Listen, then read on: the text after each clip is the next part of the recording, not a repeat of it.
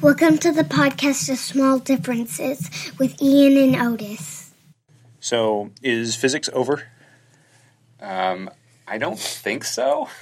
I mean, it's just a lot worse than it used to be, right? like, is that the is that the consensus? Uh, I think the consensus is that it's a lot uh, like uh, there are large subfields that are a lot less interesting Mm-hmm. than they than they used to be. So Otis Otis is referencing uh, New York Times op-ed uh, because it, uh, that that was written because it was announced that CERN uh, wants to push a new ten billion dollar particle accelerator. When the last ten billion dollar particle accelerator, like This, this one will fix it. like didn't really find anything. Um, and so there, there's like a bunch of folks now standing up and saying, okay, well, you know, we probably need to rethink uh, how we're approaching things.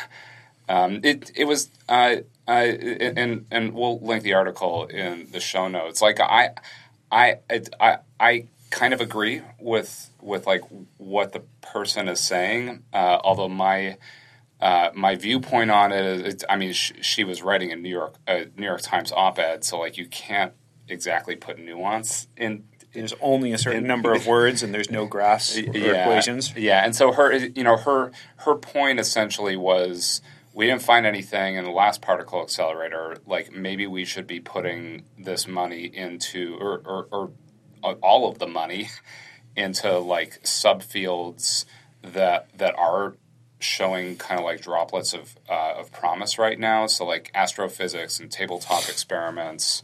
Um, like my my general viewpoint on this was that we kind of knew about this when the, when when they turned the LHC on and found the Higgs.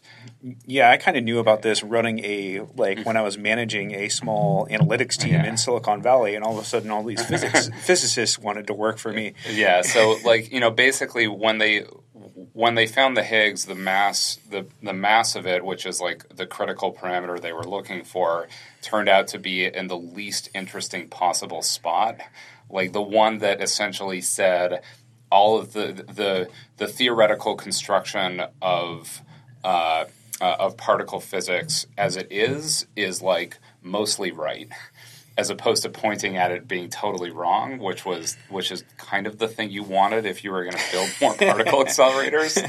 Scientists, Yeah, uh, I mean, the interesting thing to me is that this sort of thing has happened before.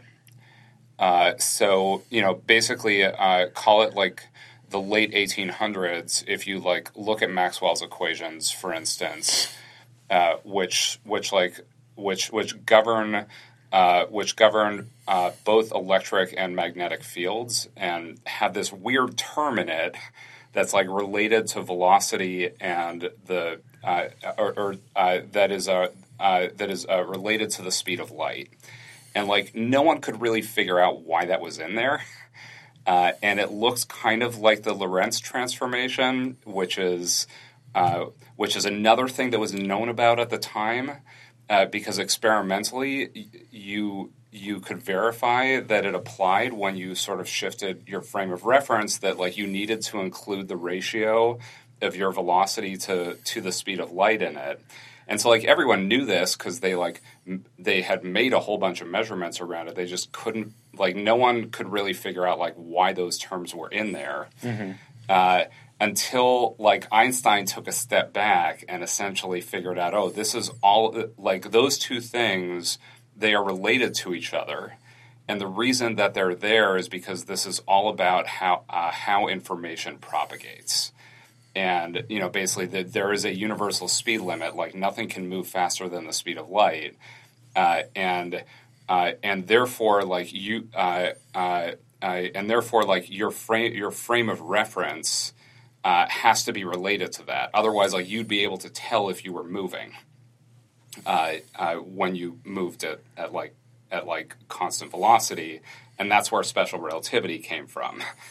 Do you like like it took a while between uh, my my knowledge of like the history of physics is spotty at best, but like my my brain has it as like it took a while from between Maxwell's equations and Einstein, Yeah, that was like uh, forty years or something. and like that. even then, like and- they like when yeah. Einstein said you know wrote his paper about frames of reference, it still was like a what another like 10, 15 years Yeah. before anyone like. It, so this is interesting because the like the we're saying we need to change the way we do capital like investments in physics to verify things. Yeah. Um, and your your example of the last great stagnation in physics was like it seems like it was more on the line of like it just took a different way of thinking about things. Yeah, so- and then the the capital investments changed. Yeah, and like this is not the only example, Mm-hmm. right? Like like when Maxwell developed his equations in the first place, like people did not know that electric and magnetic fields were related to each other.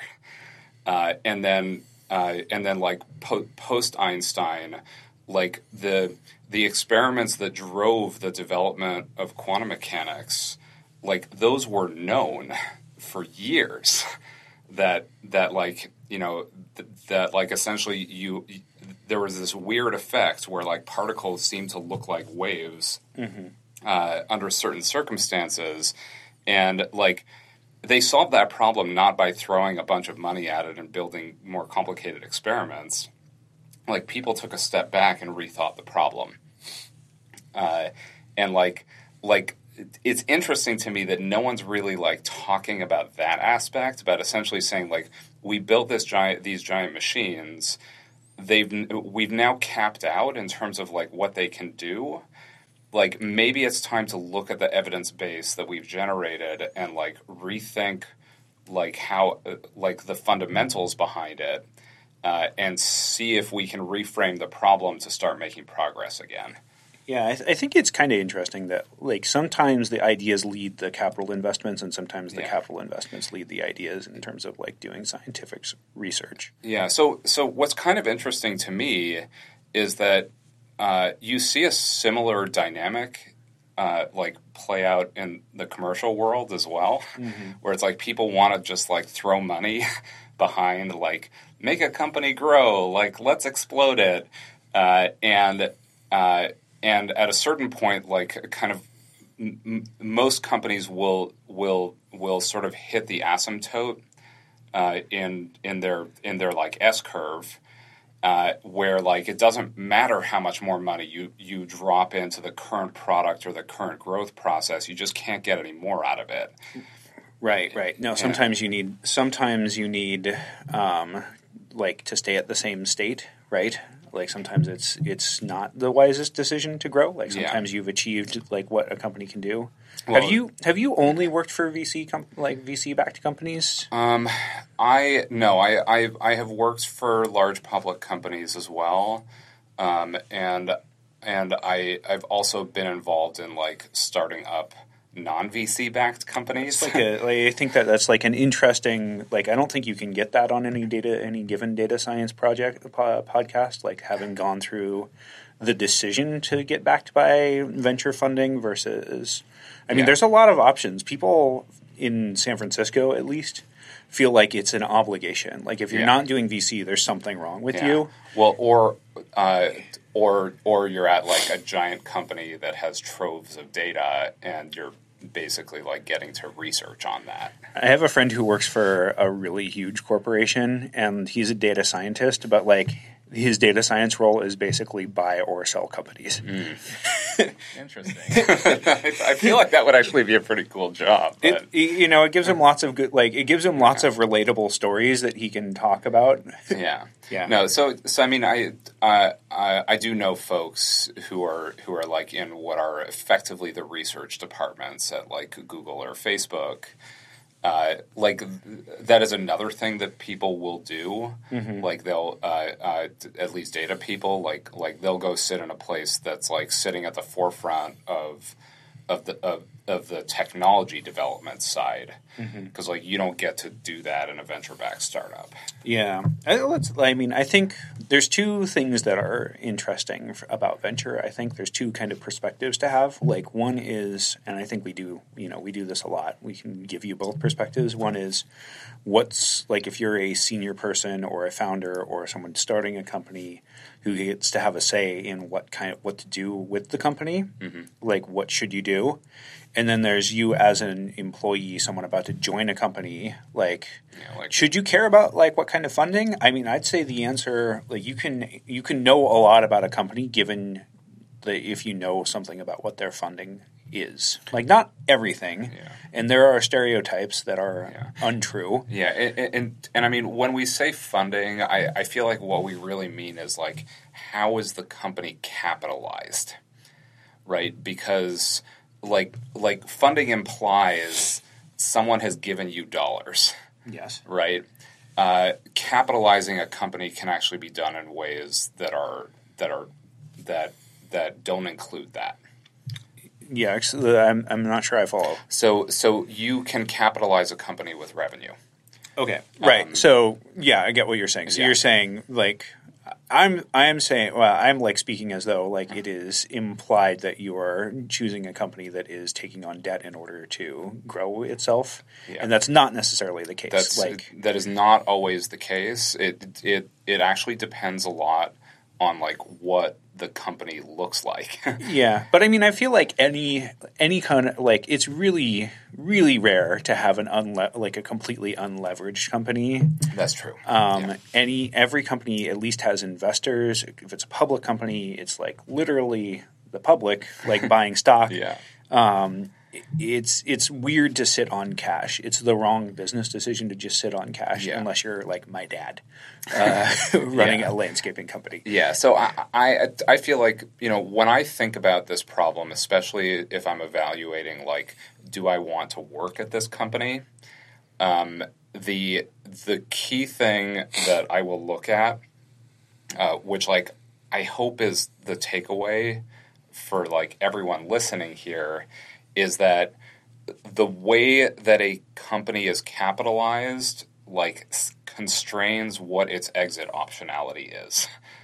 So like like ha- how you put the money in initially like essentially dictates like the range of outcomes that you that that you are aiming for on the backside.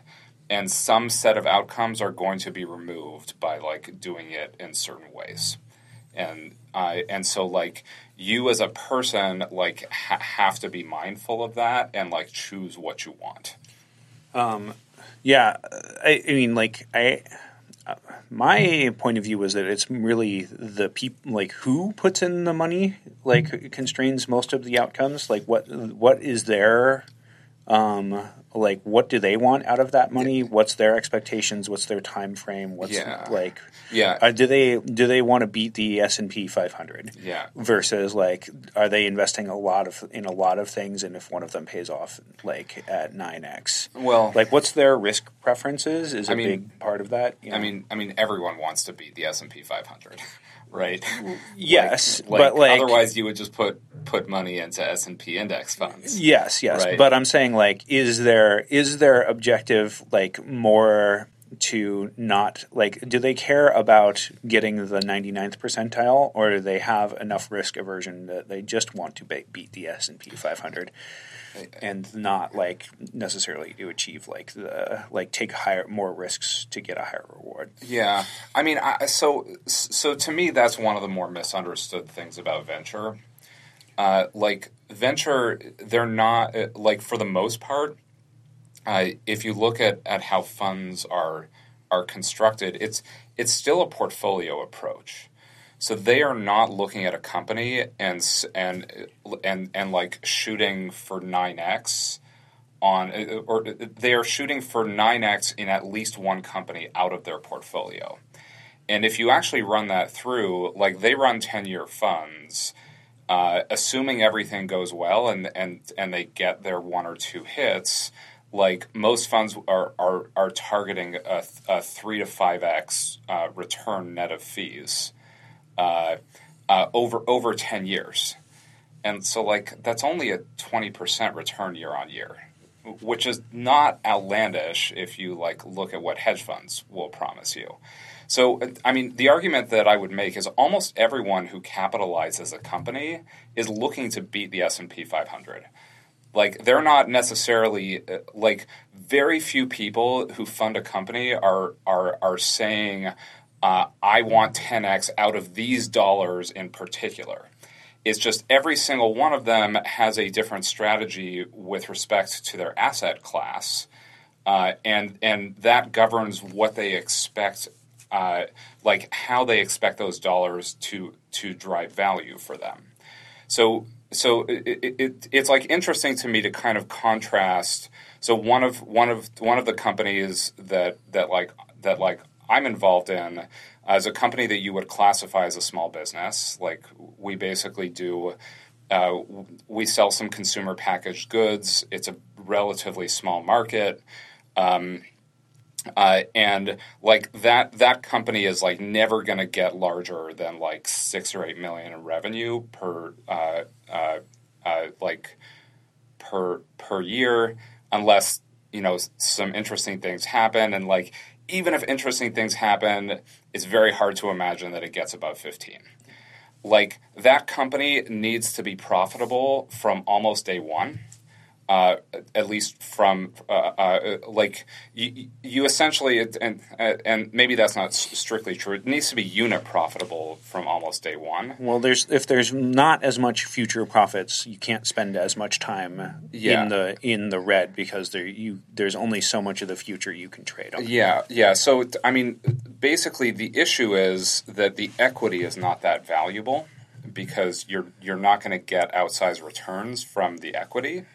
Uh, uh, so like that means like the company doesn't have a lot of equity value. It does have dividend value, but that's limited by what the market size is. So, so you can capitalize it initially by having a bunch of partners put small amounts of money in. But the place you want to get to is essentially where you can take on operating debt, right? So essentially, at that point, you're borrowing money from the bank to, to, to make your product, and then you get and and then you pay it back over time as you sell that product. And you've got about 18 months or so to like kind of get yourself uh, into the black. And so like in that sense, like the bank and the partners are capitalizing your company. The thing that they expect out of those dollars is is something like 10 to 12 percent coming back to them per year. And so then when they look at their portfolio, if they're doing this with 10 companies, they need every single one of those companies to, to be returning that, that money. They can't stand failures because if there's failures, it actually like wipes out the return for that year. Like venture is different, right? Because in venture, you're still only shooting for, for you know, call it 20%, uh, like like 20% year on year return. It's just the way that you generate it is by finding one home run out of 30. And so, like, then the dollars that you put into a, one company in particular, you don't expect those dollars to return anything for you, mm-hmm. right? You're actually banking it will probably go to zero, but that, like, one of the, it, and, and I mean, this is this is a simplification, but you're kind of banking that like one of the companies that that that that you put money into will return 100x. Yeah. So uh, effectively, there's a there's a math argument in that you're that you're saying here, or I don't know if it's an argument. It's a statement. It's yeah. like if you're talking about smaller, low growth companies, they're going to be like like their earnings quarter to quarter are going to be more highly correlated. That's right. And if you're talking about like venture type investments, they're going to be less like it's going to be more. Um, they're going to be less correlated. So you're like when one company is winning, like the other eight are losing. Yeah, and that that should other things equal all balance out. Yeah, and, and and like and like to me, that's that's that's the thing to understand is really like what asset class has uh, has funded this company? Because that then dictates well what are the investors going to want out of this? Right? So so when a bank funds your company like what that investor wants is they basically want to see you paying your debt service and like not missing any payments right and so and so you need to generate cash flow early uh, and you have to make sure that your unit economics are positive when a venture fund backs you like they basically like their model only works if they're swinging for the fences. And so, uh, and so, what they're expecting is that you are using your money. Uh, sorry, you are using their money to like take a big swing. Yeah. So I think that stereotype, like I've basically I've worked for one giant company, two giant companies, and um, a couple of venture backed companies, and I do think that like to me the the stereotype of like venture backed companies uh, tend to be high growth, like aim for high growth, is true. I would Yeah. and I would say that the other stereotype of like the uh, the investors are more interested in pushing high growth than the company typically is is also true. Um, the that's one where probably like just there's more like differences in personalities that drive that over across companies. Yeah, I, I, I feel like some of that is is sort of personality driven because like the thing a good venture firm will be pushing is not necessarily high growth, but they're going to be pushing build a big business.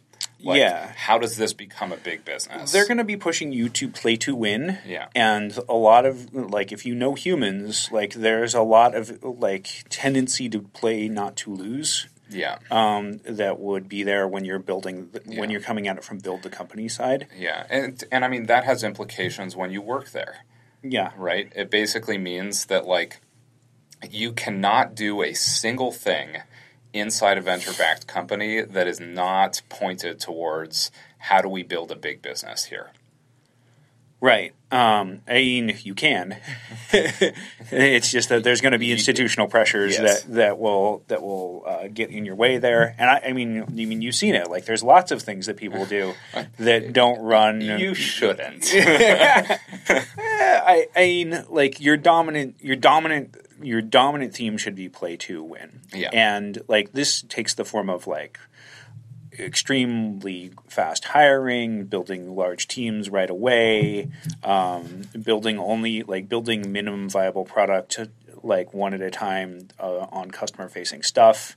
yeah, run run a ton of experiments. run yeah like there like i do find that like there is a um a flaw in people's thinking when they think about when they take on venture. Well i mean really it's it happens in lots of different contexts but they think about runway a lot which is like defined as the number of months you have left with your current your current financing and your current team and people are like, we shouldn't hire this other person because it'll reduce our run runway. And I'm like, like the real the real runway is the number of things you can try before you run out of money. It's not like the number of Yeah. literal time units um, before you run out of money. Uh, and so you can you can see how like the uh, like what should be the institutional pressure on people gets turned into a more conservative strategy pretty easily. Yeah, so so so that to me is kind of an interesting point because I I do think that that's one of the misunderstandings of like what you need to do as a as as a venture backed company because one of the things that you mentioned is like well it's you know you're hiring large teams.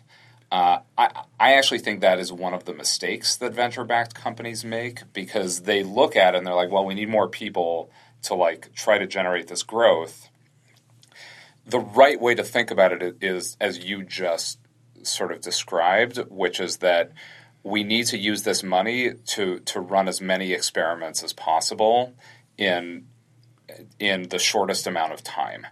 And if if if the way that you do that is by hiring people, then yes, hire way- people. It's definitely one way to do it. Uh, but but but if you have a pathway to like running lots of meaningful experiments without hiring people, you should go that way. yeah. Uh, and because like like like again, when you're venture backed, like that model essentially uh, uh, like the way that that model achieves success is by building big businesses. And so that's that's the thing that they're going to that that like your board and in, in that context will push you towards like how does this business become big because they will not return for their investors unless that happens to some subset uh, uh, uh, of those companies. And so then the issue that you can run into is well, if it turns out that this is actually like a medium sized, like good cash flow businesses, or a medium sized good good cash flow business, you've now constrained your uh, your outcome space to exclude that. Right. let's let's think about uh, let's let's talk about it from kind of a, an upper management founder perspective for a 2nd Mm-hmm. and I really want to use this New York Times article to kind of bounce off of uh, that, and we'll link to that in the show notes. But it, it's definitely like there is like a thing where people want to take on venture capital Yeah. because there's a prestige thing to it, and so many people do it that it feels like you're defective if you don't have it, or people will mistake that. Yeah.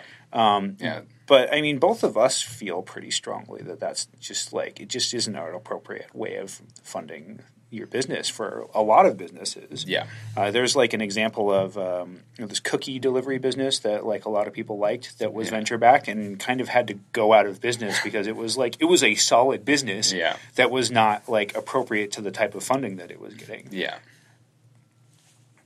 Yeah, I, I, I mean, I mean, to me, I, I, I kind of view that as like, as like that's like, I, I, I see that as as like a very sad state of the world because, for for two reasons. One, one is one is that like now those businesses that made people happy don't exist.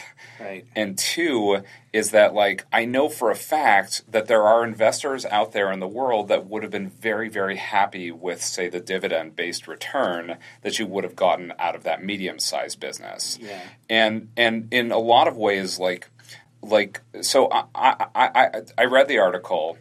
Uh, I've read a bunch of Jason Fried's stuff. Who, if you're not familiar with him, is is is uh, he's the the co-founder of Basecamp, uh, who who uh, co-wrote Ruby on Rails, um, and uh, like he he like hammers against uh, like he he he is like on a big platform shouting against venture based funding.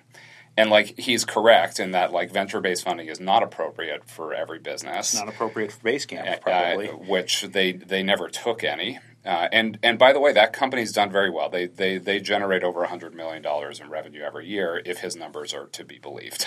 um, and it and and they did take on. uh, They they do have investors. Uh, Jeff Jeff Bezos is is in there, um, but you know, but uh, but basically, like uh, uh, the thing that I don't like about what he says is the dogmatism against venture.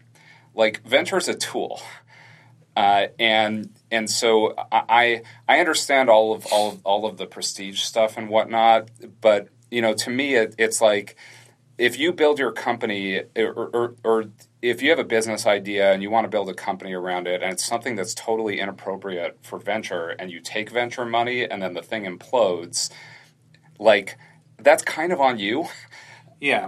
uh, and and it's like I, I, I- the the best analogy I can think of is is basically like if I decide that I'm going to build a bridge, or you know that I'm going to build a bridge out of Lego, and like I do it, and then I'm like. Oh look! My friend has a jackhammer. This will make me go faster. And then, like, I take the jackhammer onto the bridge and completely destroy it, and then get angry at jackhammers. like, no, the jackhammer was a tool. It's just completely inappropriate for a Lego bridge. yeah, well, I mean, I think that that's how humans react to things, right? Yeah. Like the madder they get, the more they feel like they brought them, they brought something into the situation. yeah, Uh, and, and I do think that there is there is like a like the social prestige element of it does cause more people to fall into the venture like the Yeah. trap of seeking venture funding when they shouldn't. yeah, That than uh, than other forms. The other the other thing I want to add to that is like if it's cheap money, like eh, eh,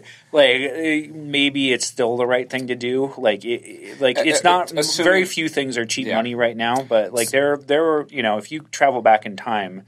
There were businesses that were probably taking on venture funding that shouldn't have, um, if the the interest rates were one percent or two percent higher. yeah. No, so so so so to be clear, if you can if you can it, like let's say that you have a business idea um, you're not sure if it's like if it's like venture scale or cash flow scale like you don't really know and someone venture is willing to fund you to the tune of you know three or four million bucks so that you can build out the initial product and do the go to market and get it started.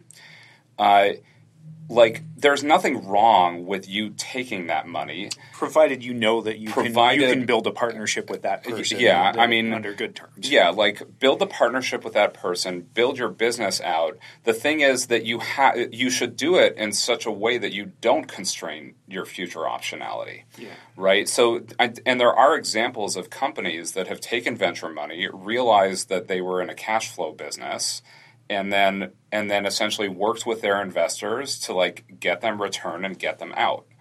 Uh, so I um, uh, I think Buffer is is the most famous example of this. Podcasting app. Yeah. Uh, so like you can do it. It's just that like you kind of have to have the fortitude to to to do it, and like and and also like as a founder realize that like as long as you have control, which like you should at least through through through a Series A, like you're the one that decides where your business goes.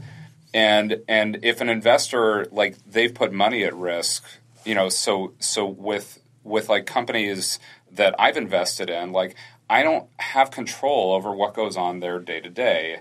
Like the founders will sometimes call me and say like hey what can we do about xyz like and I, and I'm happy to give them advice but at the end of the day like they're the ones who are responsible for making payroll the next month not me. Yeah. uh, and so uh, um, um, and so so so like as a as a founder like you kind of have to take responsibility for what your business is and figure out how to how to get it to viability.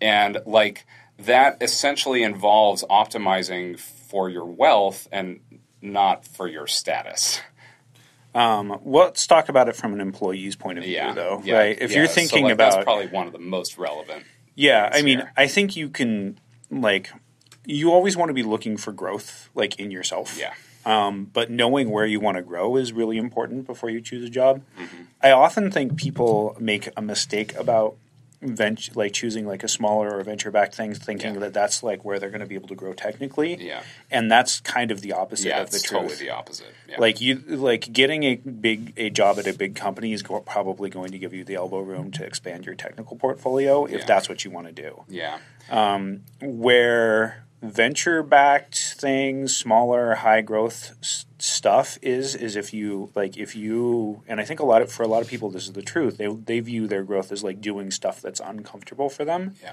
That like takes some bravery. Um yeah, like that like which which one of those things do you want to do is the part where you should have a good thing in mind before you choose it. And vent, like the high growth implication of venture backed stuff says that they're going to have a lot of stuff that they haven't figured out. And if you want to take the risk, the per, uh, like uh, the un, take on the uncomfortableness of being responsible for figuring some of that stuff out, then that's a good move for you. Yeah, like like the way that I've sort of that I've sort of couched it is like is like big companies will help you build technical depth because you can walk into a scoped role there. Like it's sort of known, like here's the departments, here's what they do, here's the roles inside the departments. You can kind of choose like like all right, where do I want to go deep? Everyone there goes deep. There's very few breadth roles that are available that, that are like really available in in large companies. The thing you get out of venture uh, or or high high growth companies in general is if your goal is to expand the set of things that you're doing and like get responsibility for more stuff and like just get exposed to like different aspects of the business and then be asked to to like be accountable for something you have no idea how to do uh, like venture typically has no choice but to like force inexperienced people into roles they shouldn't really be in because it has to be done right now. And like you don't get that at like at at like bigger companies. Um, that said like to me there there's actually two issues that, that you really ha- have to look for. One is that if you're super early in your career uh, and you and like you don't have like a, a foundational skill set yet and that that you can rely on to basically say like this is how I do a job a really early stage company is a terrible place for you to be. Because Yeah, it it de- it depends on your manager, but well like yeah, like no one will have time or bandwidth for for mentoring you. Yes, if you're if you are the type that can do it on your own and doesn't really want like if you're like not interested in mentoring or you don't need that you think to up your your skill game and you can jump into it then it can work but like i don't think that's most people Yeah, And almost almost everyone needs to learn how to actually have a job. I, uh, yeah. So I think that uh, if from that point of view, like if you're like if you don't have a lot of faith in yourself to self teach on Yeah. like how to not like basically poop on the floor Yeah. at work, or then like you can't really count on like effective mentorship in Yeah. a lot of those environments. I think if I were a listener right now, I'd be like, you guys. This kind of sounds like a recipe for signing up for a company that's run by a bunch of irresponsible assholes that, that want to like push all of the responsibility uh, for everything onto me.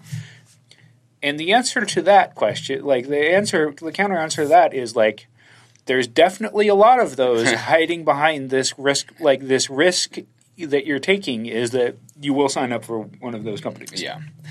Yeah, like that's I mean that's sort of the danger is like the high risk high high reward nature of the game definitely attracts a certain group of people. there's some people that are good at blackjack and there are some people that are like pathological gamblers right Yeah. like the, the and it's not clear like just because there's a blackjack table and there's people at it you don't know who's sitting there Yeah, yeah. So I mean, I mean, basically, the the thing about venture is like, well, you have you have the set of people who are there because they love the gambling, uh-huh and then you have another set of people who are there because because they're good at gambling Uh, well, it and they and they like love to to push themselves hard to try to create some big impact in the Yeah. world, which like you really can't do sitting inside Google. Uh, and like those people are awesome to work with. And so like figuring out which one you're dealing with is like kind of the key. I, I know that right now the you know the audience is probably waiting. Like there's a certain section of our audience is like, well, well, how do you do it? and like, I wish someone would tell me.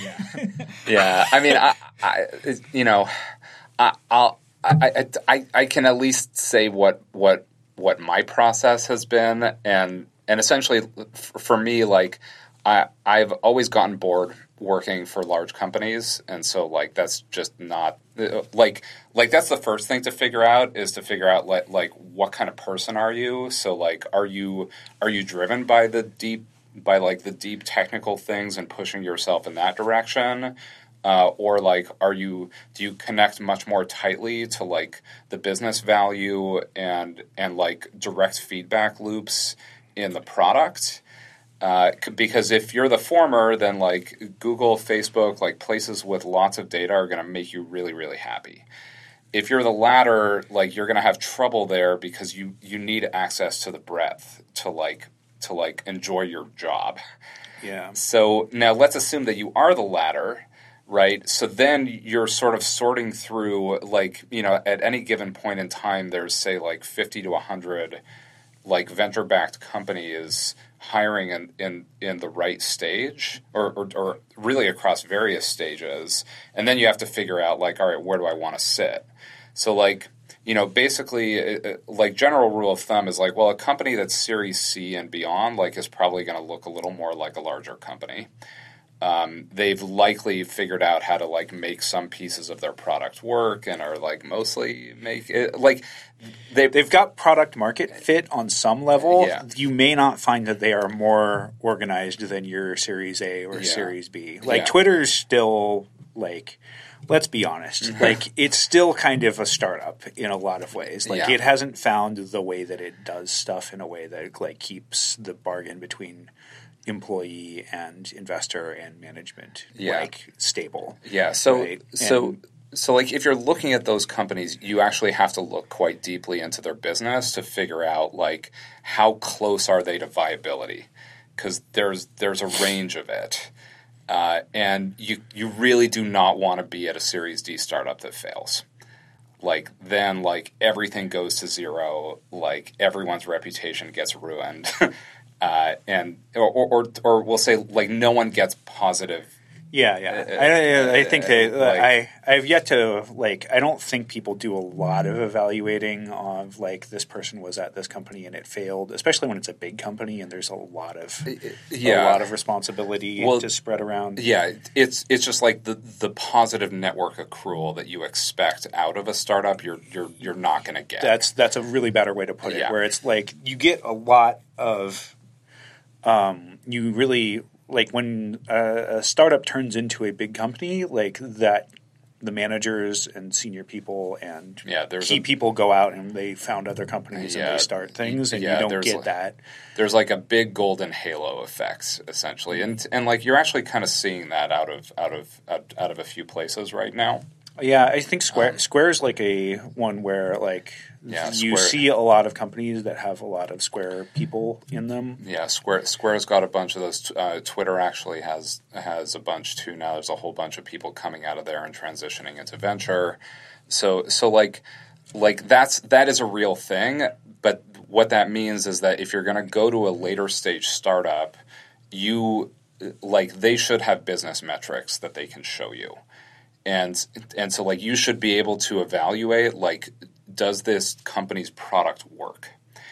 At like at like series A, series B, like Eh. they're not really going to have that, Yeah. and so like then then the thing that you're kind of looking for is like how good do I think this leadership team is?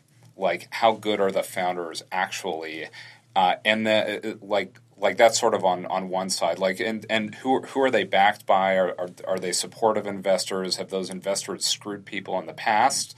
And that's really important. I think that Yeah. that's when you're taking on investment. That's like like I know the people who invested in in some. Uh, well, I feel I probably shouldn't get into specifics, but like you talk to like a an investor.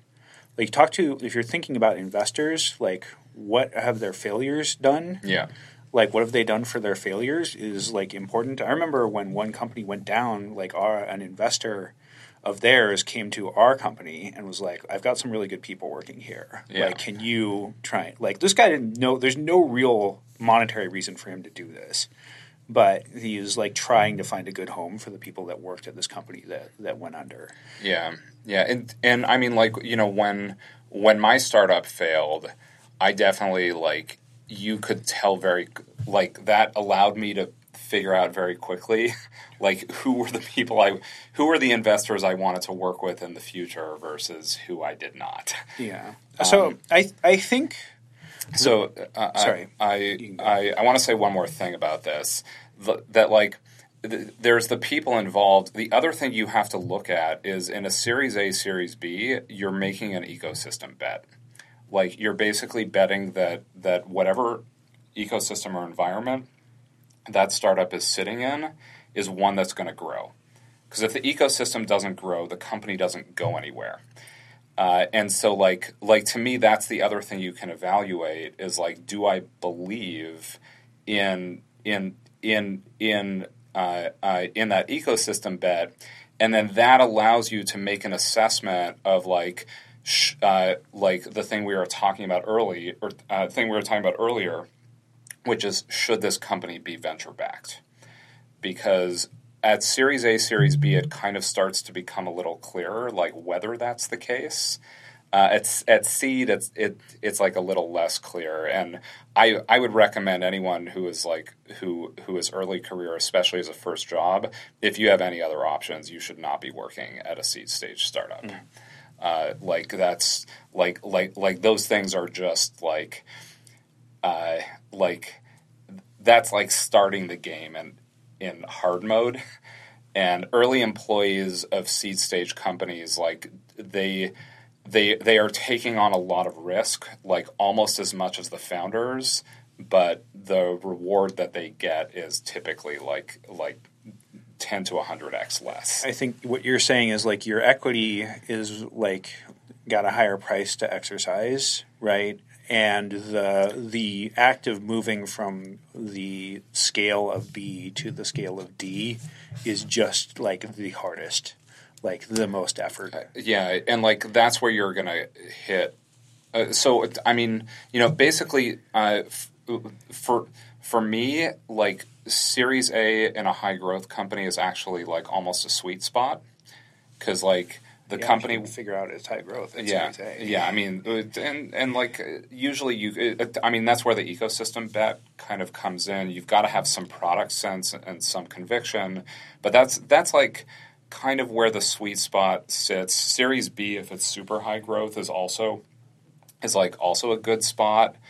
Um, that transition of like A to D is kind of where like uh, like you can take a lot of dilution there, uh, and so so like your your upside will get capped.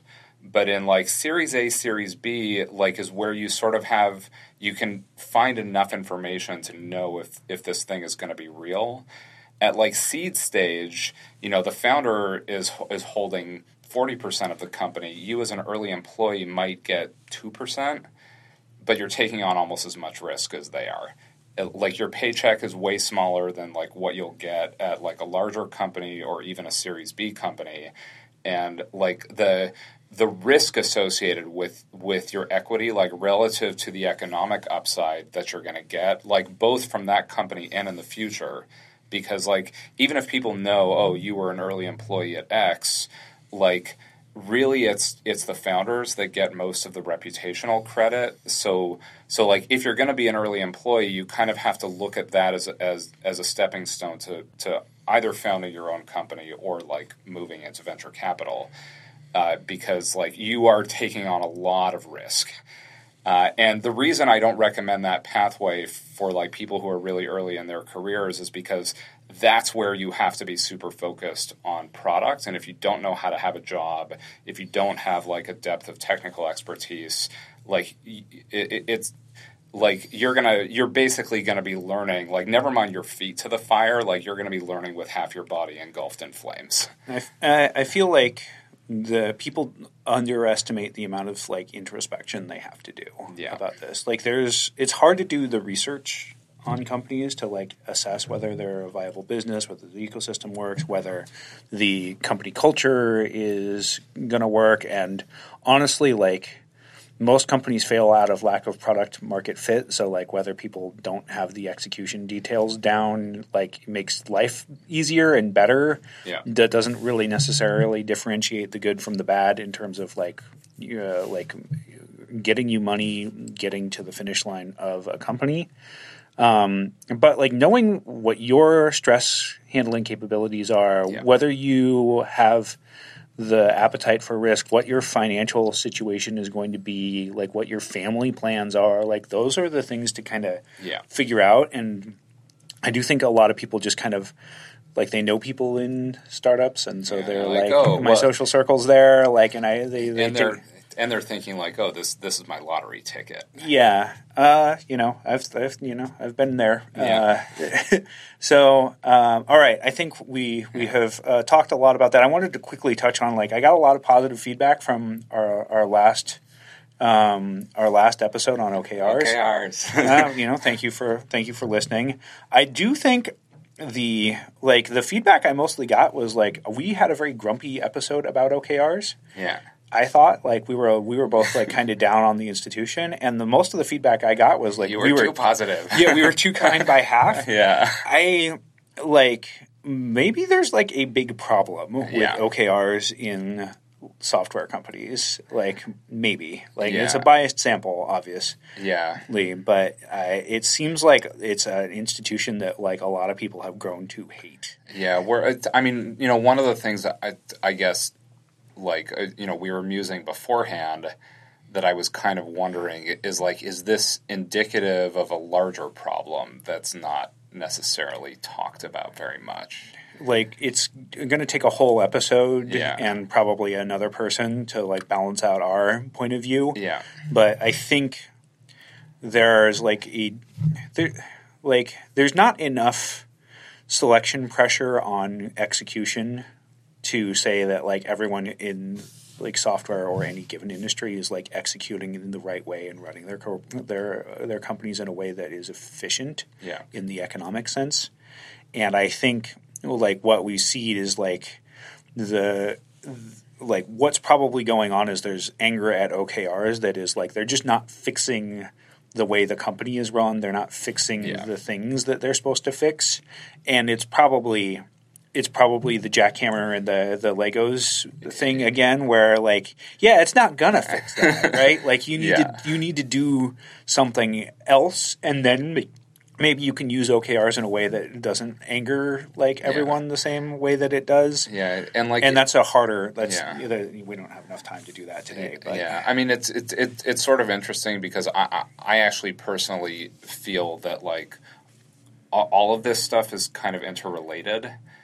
Uh, it, and and like I've seen it in like watching this this like little CPG company like try to stand itself up and like how focused that company needed to be on how they execute and like they knew that they couldn't raise gobs of money to like make up for for like any deficiencies that they might have so they act that that they might have what so does CPG stand for? uh, uh, consumer packaged goods okay. Uh, so so like they actually had to focus on like controlling their costs and figuring out where their money was going and and and uh, uh, and like executing cleanly on all of these little projects that that that uh, that we had to do. I was contrasting that with the software companies that I know, and and and like a lot of them don't operate that way, and probably some for good reason. And uh, like because there's some aspects of that that can become pathological if you're if you're not careful, but there's there is something to be said for like for like thinking about that and valuing that that uh, that that uh, that that kind of execution. Uh, anyway, I think I need to think more about this, but there's definitely another episode to be done here. Yeah. So we promise we'll revisit that in the future. Uh, but yeah, I think that we like we're both of the opinion that it's like a lot like a lot of the frustration is more in using OKRs to solve problems that it's just not realistic to expect it to solve. Yeah. Um, I had one person tell me that like the light like the fact that they're advertised as lightweight was a straight up gaslighting lie or either that or a threat to replace them with something that's even more uh, like even more burdensome on a company. Yeah. Uh, which I thought that was funny feedback. Um, anyway, I think that's enough for today. Yeah. Uh, it was good talking to you, uh, talking to you all. I hope you find this useful. Um, if you want to give us feedback, we've got we're at feed.back at smalldiffcast.com and we're at of differences on Twitter. Uh, at Ian Blue One on Twitter. And I'm at Old Jacket on Twitter. And uh, thanks for listening to us. All right. Thanks, everyone.